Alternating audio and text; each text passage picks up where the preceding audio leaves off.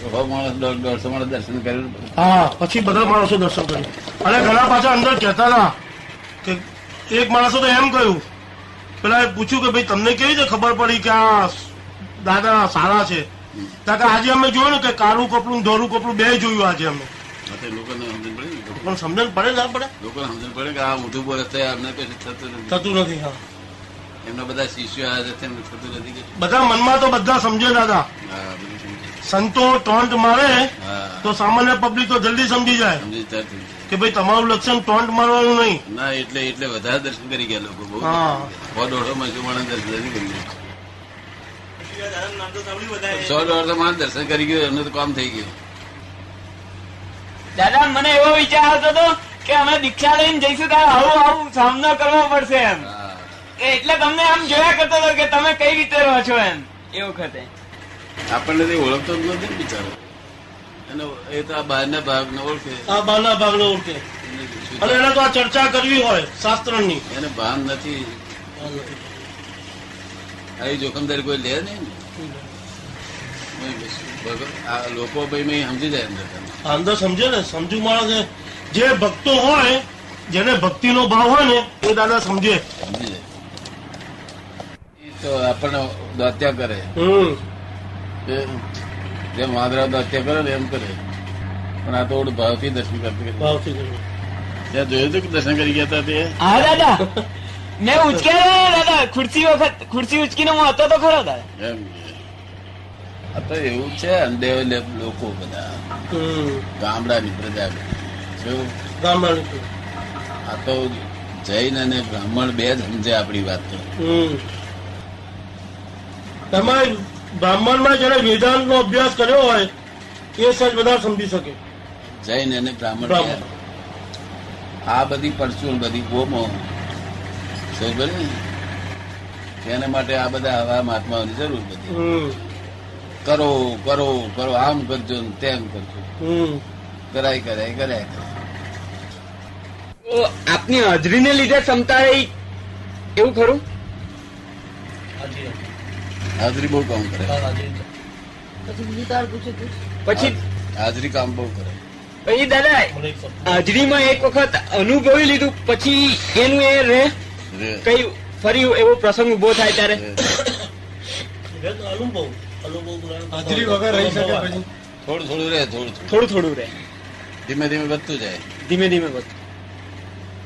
હાજરી મરીનો એક્સિડન્ટ થાય ને એટલે મેં શ્રદ્ધા બેસે. શ્રદ્ધા બેસે.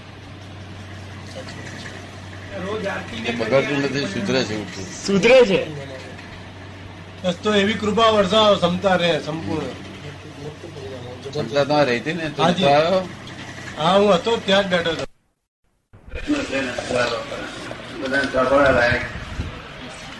બધા લોકોને સાંભળવા લાયક. એક એક વાર્તા જાય નવીન ચંદ્ર આગળ આવજો. નવીન ચંદ્ર બધા સાંભળવા છે તો બધાને કહીએ છીએ. બધા શાંતિથી સાંભળજો પહેલો પ્રશ્ન છે.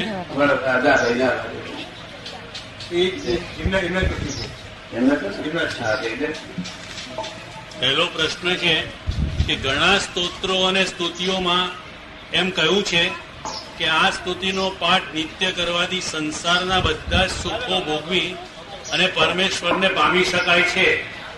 આવું હોય તો આત્મજ્ઞાનને માટે મહેનત શા માટે કરવી?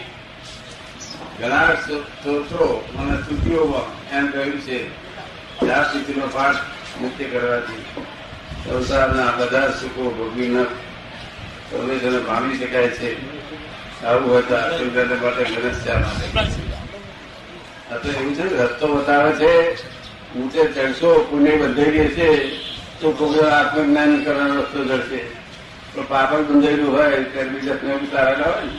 તે લોકો હેલ્પર આ ઉત્તેજના માટે કરે ઉત્તેજન આપવા માટે. ખરેખર એક્ઝેક્ટ કારણ નથી. આ ઉત્તેજન આપવું જ આપવું પડે ને. એ પ્રશ્ન થઈ ગયો તો ચાલશે. બીજો પ્રશ્ન શું છે? સંસારના પ્રશ્નો છે સંસારના સુખ, દુઃખ. સંસારના દુઃખ, સુખ ક્ષણિક છે, તો પછી જ્ઞાની આ એ આવી સ્તુતિઓની રચના શા માટે કરી? સંસાર નથી. જ્ઞાન રચના કરી નથી આવી. આ તો રચના પહેલેથી થયેલી છે. આ સ્તુતિઓ બધી જ્ઞાની તો જે સ્ટેન્ડર્ડ હોય તે સ્ટેન્ડર્ડ વાત કરે છે. જ્ઞાની આઉટ ઓફ સ્ટેન્ડર્ડ છે. અને બીજા બધા સ્ટેન્ડર્ડની અંદર છે. First standard second standard third standard fourth standard fifth standard એવું સ્ટેન્ડર્ડમાંથી આવો જ્ઞાની આઉટ ઓફ સ્ટેન્ડર્ડ છે. આઉટ ઓફ સ્ટેન્ડર્ડ એટલે કોઈ ધોરણમાં નથી એ. સમજે ને? એને માળા ના હોય એટલે પુસ્તક વાંચવાનું ના હોય બાળક ફેરવાય ના હોય આઉટ ઓફ સ્ટેન્ડર્ડ હોય. એ ભણી રહેલા હોય. એબોવ સ્ટેન્ડર્ડ અને જે ભણતા હોય એ માળા ફેરવે ફિલ્મો ફિલ્મમાં હોય તો માળા તો. કોઈ મેટ્રિકમાં કોલેજમાં ગયેલો હોય ફર્સ્ટ પુસ્તકો વાંચતો હોય. તો જ્ઞાનીને તો પુસ્તકે વાંચવા ના હોય મારા ભાઈ નહીં. કારણ કે એને પાસે બધા પૂરી થઈ ગયેલી હોય. તો જ ખબર ના હોય સહજ ભાવે જેમ કરના ઉદય જેમ નચવે એમ નાચે કરે, બસ. ડ્રામેટિક રહે આ બધા આપણે ડ્રામા બદલીએ છીએ આપણે. એમ પટેલ નો ડ્રામા બદલીએ છીએ. શું એમાં આપણે જે પૂછ્યું પૂછ્યું બધું પૂછવાનું ખુલાસો પૂછવાનું એટલે બધાને સાંભળવાનું નથી. એ ત્રીજો પ્રશ્ન શું છે? મોટેથી સંભળાવો.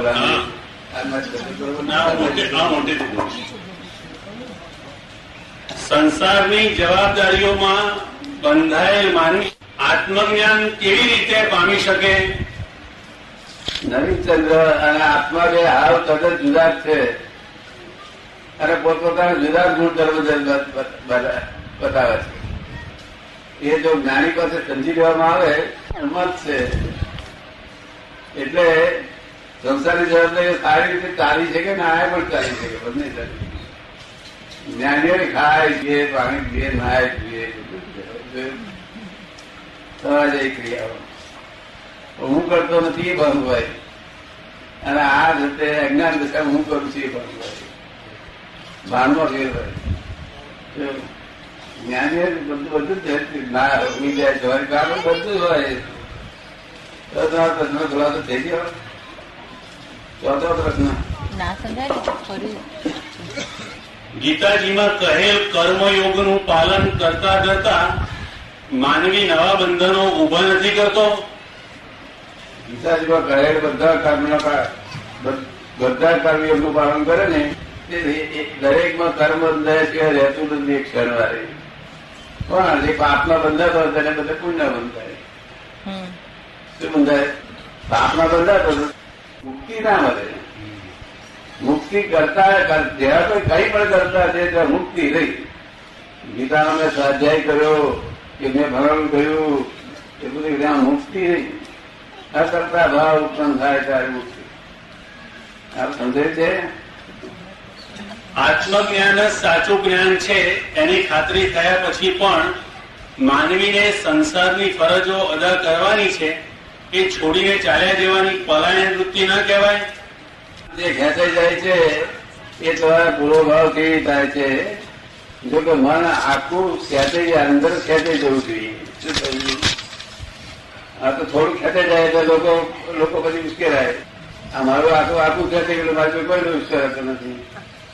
તમારું થોડું ઠગે જાય કે લોકો ઉશ્કેરાય થોડું આ લાઈટ ગ્રીનો પણ કરું કર્યું ચાલુ કરું જતા કંટાળી નાખી. એના કરતા લાઈટ ના હોય તો ચાલુ. એટલે લાઈટ હોય તો પૂરી રાખો.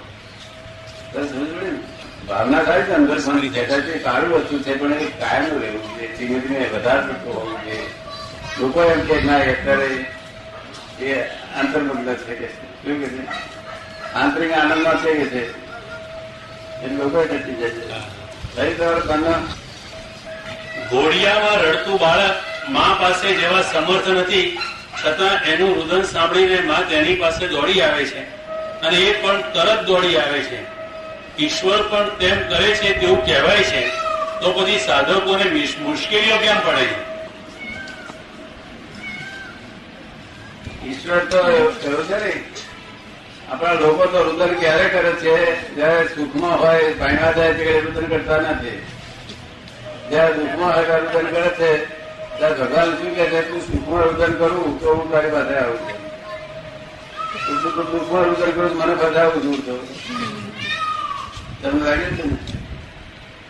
સુખમાં આવું રુદન કરવું જોઈએ. આ તો સ્ત્રી પાસે બધા આટલો ભૂલી જાય છે.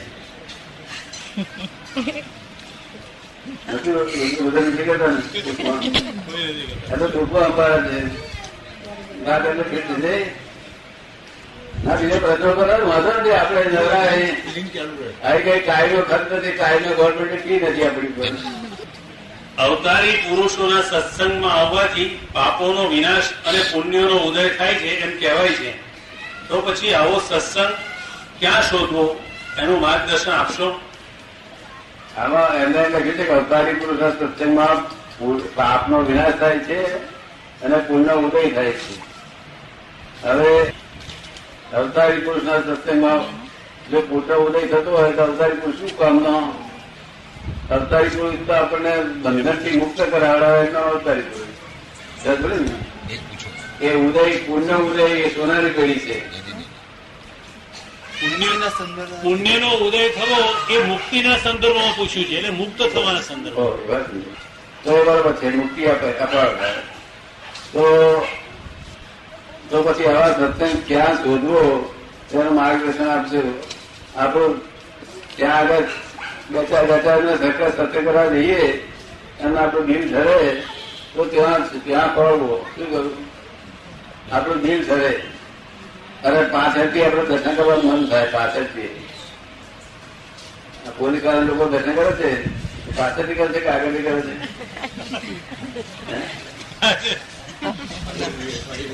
પાછળથી દર્શન કરવાનું મન થાય એવું હોય તો જાણવું કે અહીંયા જ્ઞાન તરત જ પૂછશે શું છે એ ગયા પછી આપણે જોયા ના હોય તો પાછળ નથી ગયા જોયા છે આજે સંસારમાં બંધાયેલો કે ઈશ્વર ભક્તિમાં બંધાયેલો માનવી પોતાના પૂર્વના કર્મને લીધે તે રીતે બંધાયેલો છે એમ કહેવાય છે.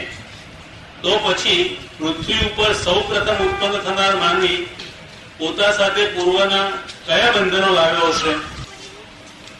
સૌ પ્રથમ ઉત્પન્ન થનાર માનવી તત્વ આ જગત ઉત્પન્ન થયેલું છે. જો ઉત્પન્ન થાય ને તો વિનાશ થાય. શું થાય? જેની ઉત્પત્તિ હોય તેનો વિનાશ અવશ્ય હોય આ વિનાશી જગત વિનાશી નથી. ઉત્પા- ઉત્પન્ન થયું પણ અનાદિ અનંત છે આ. શું છે? તમે સમજ પડી અને આ મંદિર છે જીવ માત્ર છે. એ બધા અનાદિ અનંત છે. ઝાડમાં જીવ હોય ઝાડના જીવ હોય. બધા અનાદિ અનંત છે. એનો કોઈ વધઘટ થયું નથી. જેટલા છે, એટલા એટલા જ છે. આપ કહો છો કે જ્ઞાની પુરુષને ગાળ આપો તો પણ શાંત રહે. તો ભગવાન શ્રી કૃષ્ણે શિશુપાલનો વધ કર્યો. અહીં મહાભારતનું યુદ્ધ ન અટકાવ્યું. આવું શા માટે? તમારે કહેવું જોઈએ નહીં, પણ આજે તમે આ ભાઈએ પૂછ્યું છે, એટલે કહીએ છીએ કે અમને કોઈ કાલે અમને ઇન્વિટેશન આપ્યું છે બીજાએ અમે વિશેષ ગયા હતા. અમે વિશેષ ગયા હતા. આપણા ભાઈ એના ફાધર હું હતા. ત્યાં ગયા પછી અમને સારી રીતે બેસાડ્યા, કરાયા, બધું કર્યું. પછી એક કલાક દોઢ કલાક અવરું બોલ્યા દાદા બોલ્યા પણ આ મહત્વનું પેટમાં પેટમાં પાણી નથી આવ્યું એ જીત્યા કે પેટમાં પાણી. અરે હજુ તો શું કહે છે? પાણી પણ નતું આવ્યું ને એમના શુદ્ધાત્માને નમસ્કાર કરીને એટલું કહેતો હતો કે દાદા ભગવાન અમને માફી આપજો એવું કેવું કલાક સુધી ઊંધું બોલ બોલ કર્યું એટલે સમજે નથી એનું નથી આ કલમ તોડવાથી મને શું ગુરુ લાગુ છે તેને ખબર નથી. એ જો મને પૂછ્યું હતું, મને કહે કે આવું રીતે મને ના બોલો. અંબાલાલ મૂર્તિભાઈને ગાળો હતો. એ પટેલ ગાળો બોલો પણ આ ખબર કોને ભણી રહ્યા છે? તમને આ કલમ કોને તોડી રહ્યા છે? એ ખબર નથી. જો મને પૂછ્યું તમે તો સમજે અને પછી એમના જ ભક્તો પાછા તે બધી માતા માતા ધરવા વાળા હતા. દાદા ભગવાન એ જ ભક્તો હતા. એટલે મારું કહેવું એક દોઢ કલાક સુધી આપણે બધા શંકા રાખી એટલે ગાળા પર શ્વાસ રહે એટલે ભગવાન શ્રી કૃષ્ણ ભગવાને રદ કર્યો. કૃષ્ણ ભગવાન જે કર્યું છે ને એ જેટલું એના હિસાબમાં હતું ને એ હિસાબ ચોખ્ખા કર્યા શું કર્યું? હિસાબ ચોખ્ખા કર્યા. હા. ઈશ્વરનો વ્રત કર્યો તે હિસાબ ચોખ્ખા ખરા કરે એટલે કૃષ્ણ ભગવાનના માટે, કારણ કે વાસુદેવ કહેવાય, વાસુદેવ ગુનો ના જોવો કોઈ પણ તો વાસુદેવ દેખાય ગુનો જેવું. તો તમારે ગુનો ના જોવો. કારણ કે વાસુદેવ નારાયણ છે, નરનો નારાયણ થયેલો છે એક વાસુદેવ નો ગુનો ના જોવો અને પ્રતિ વાસુદેવ એટલે રાવણ નો પણ ગુનો ના ને? પછી કહ્યું ઉપર કોઈ બાપો નથી, એવું આપ કહો છો. છતાં પણ ઘણીવાર જીવનમાં ચમત્કારિક અનુભવો થાય છે. તે કોણ કરતું હશે? ઘણી જીવનનો ચમત્કારી અનુભવ થાય છે. તો તે કોણ કરતું હશે? જગતના લોકો જયારે ચમત્કાર કે છે, આ દુનિયામાં ચમત્કાર એટલે એક્સિડન્ટ કે છે. શું કે છે? એક્સિડન્ટ કે છે. અગર ચમત્કાર કે છે. એ કઈ વસ્તુ છે and incident has so very qualities and accident has two very qualities વસ્તુ અચાનક તો બનતું જ નથી, જે બધું બની ગયા પછીનું રિહર્સલ છે, પહેલું રિહર્સલ થઈ ગયેલું છે, તે જ આ વસ્તુ છે. જેમ નાટકમાં રિહર્સલ શું આપણે, ભટ્ટનું નામ શું? દોલત ભટ્ટ બરોબર જેમ નાટકમાં રિહર્સલ કર્યું કરી પછી નાટક બધા મૂકે છે, એ તો આ જગત આખર જીવ માત્ર રિહર્સલ કરવું થયું છે ત્યાં પછી મોકલ્યા છે. એટલે હું કહું છું, ભય રાખવા જેવું નથી. કારણ કે જે બનવાનું છે, એમાં ફેરફાર થઈ ગયો નાટક નાટક ગભરાઈ ગયેલું છે. એટલે ભરતો એ રડતો હોય તો પણ અંદર ખાને અંદર પેલા બેન છું એ નાટકનો ડાયરેક્ટર કોણ? ડાયરેક્ટર નથી હા ઓટોમેટિકલી ઓટોમેટિકલી જ બધું થઈ જાય છે. આ સૂર્ય એક મિનિટ જગ્યા દેખાય ને તો સૂર્ય બધા જ કરે છે એનો એનો આયુષ નો ક્ષય થયો એટલે મહિની બધી જવાનું આ ભીમતી નું તેજ રહેવાનું બીજા એની પર રહેવાનું. એવું રેગ્યુલર કોઈ એવું રેગ્યુલેશન ગોઠવેલું જગત છે. બિલકુલ રેગ્યુલેશન ગોઠવેલું કોઈને કશું કરવું પડે નહીં. જો ભગવાન કરતા થયા વખતે એ બંધનમાં આવે. બહુ પાછા છે છોકરા એમ પૂછે છે કે બ્રહ્મ સત્ય અને જગત મિથ્યા. તો પછી એ ભેદ કેવી રીતે થયો એમ પૂછે છે. બ્રહ્મ સત્ય અને જગત મિથ્યા એ કોઈ આસ્થેથી બોલ્યા છે બાકી જગત મિથ્યા છે નહીં. જગત રિલેટિવ સત્ય છે અને બ્રહ્મ રિયલ સત્ય છે. જગત રિલેટિવ સત્ય છે કે રાત્રે ઊભી ગયો હોય મળું પડું રહ્યું હોય ઉઠતો ના મળતું ના કેલું તો શું થાય? આ છે રિલેટિવ સત્ય છે આ. આ- આ ગપું નથી આ. કારણ કે, હા આટલું જ માખણનારાયણ દવા પી જાય તો? એ ભગવાન મારવા આવવું પડે છે મકરનારાયણ દવા મારે છે ભગવાન મારે છે? કોણ મારે છે? દવા મારે એને. દવા નિમિત્ત બનીને. ભગવાન આમાં હાથ જ નહીં કરે પણ છતાં ભગવાનની હાજરી ચાલે. એ ના હોય ચાલે એવું નથી આ બિલકુલ ચાલે એવું. ખાલી હાજર જ. પૃથ્વી ઉપર સદેહે હાજર ન હોવા છતાં ગુરુ તરીકે સ્વીકારેલા સિદ્ધ પરમહંસ માર્ગદર્શન કઈ રીતે આપે? પૃથ્વી પર સદેહે હાજર ન હોય તો છતાં ગુરુ ક્યારે ફળ આપે? કે જે ગુરુને આપણે સેવા કરેલી છે બરોબર ને? અને પૃથ્વી પર હાજર ન હોય તે ફળ આપે. પણ જે ગુરુ જોયા જ નથી કઈ ફળ આપે? એ બે આની ફળ આપે ખાલી એકા- એકાગ્રતાનું બરોબર ને? બીજું કઈ લાભ ફળ આપે ઈશ્વર સ્મરણ સ્નાન કર્યા પહેલા જ ચાલુ થવા માંડે તો કઈ વાંધો નથી ને? ધાર્મિક પુસ્તકો પણ વાંચવાનો વાંધો નથી ને? સાચા ઈશ્વરનું સ્મરણ ગમે ત્યાં થઈ શકે. એની વેર થઈ શકે. નાયા ધોયા વગર, રાત્રે નાયા ધોયા અરે બધા તો સંદાસ મારું નામ છે. ઈશ્વરના સંદાસ લેવા દેવા નથી. તમારાથી ધાર્મિક કાર્યો ના થાય. ના વિધિ વિધાન કાર્ય ના થાય. ઈશ્વરનું નામ લેવાનું કરો ખબર પડી કહેવાય છે કે મહાત્મા ગોસ્વામીજીએ મીરાબાઈ સ્ત્રી હોવાથી મળવાની ના પાડી. એથી મીરાબાઈએ એક કાર્ય લખી મોકલ્યું જેની છેલ્લી ત્રણ લીટી નીચે મુજબ છે. પત્ની ત્યાગે હરિરાજે તો હિજડા થઈ થઈ નાચે.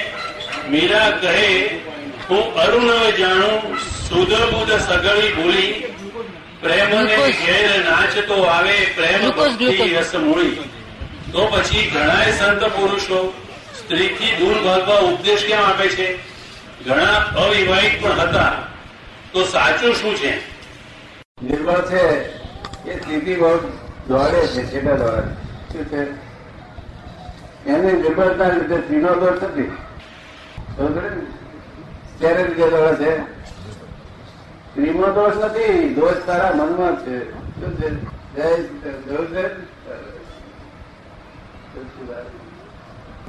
સારા છે ને. સ્ત્રીનો દોષ નથી? પછી દોલત તમને કામ લાગશે કે? આ બધું તમને કામ લાગશે આમાં કઈ?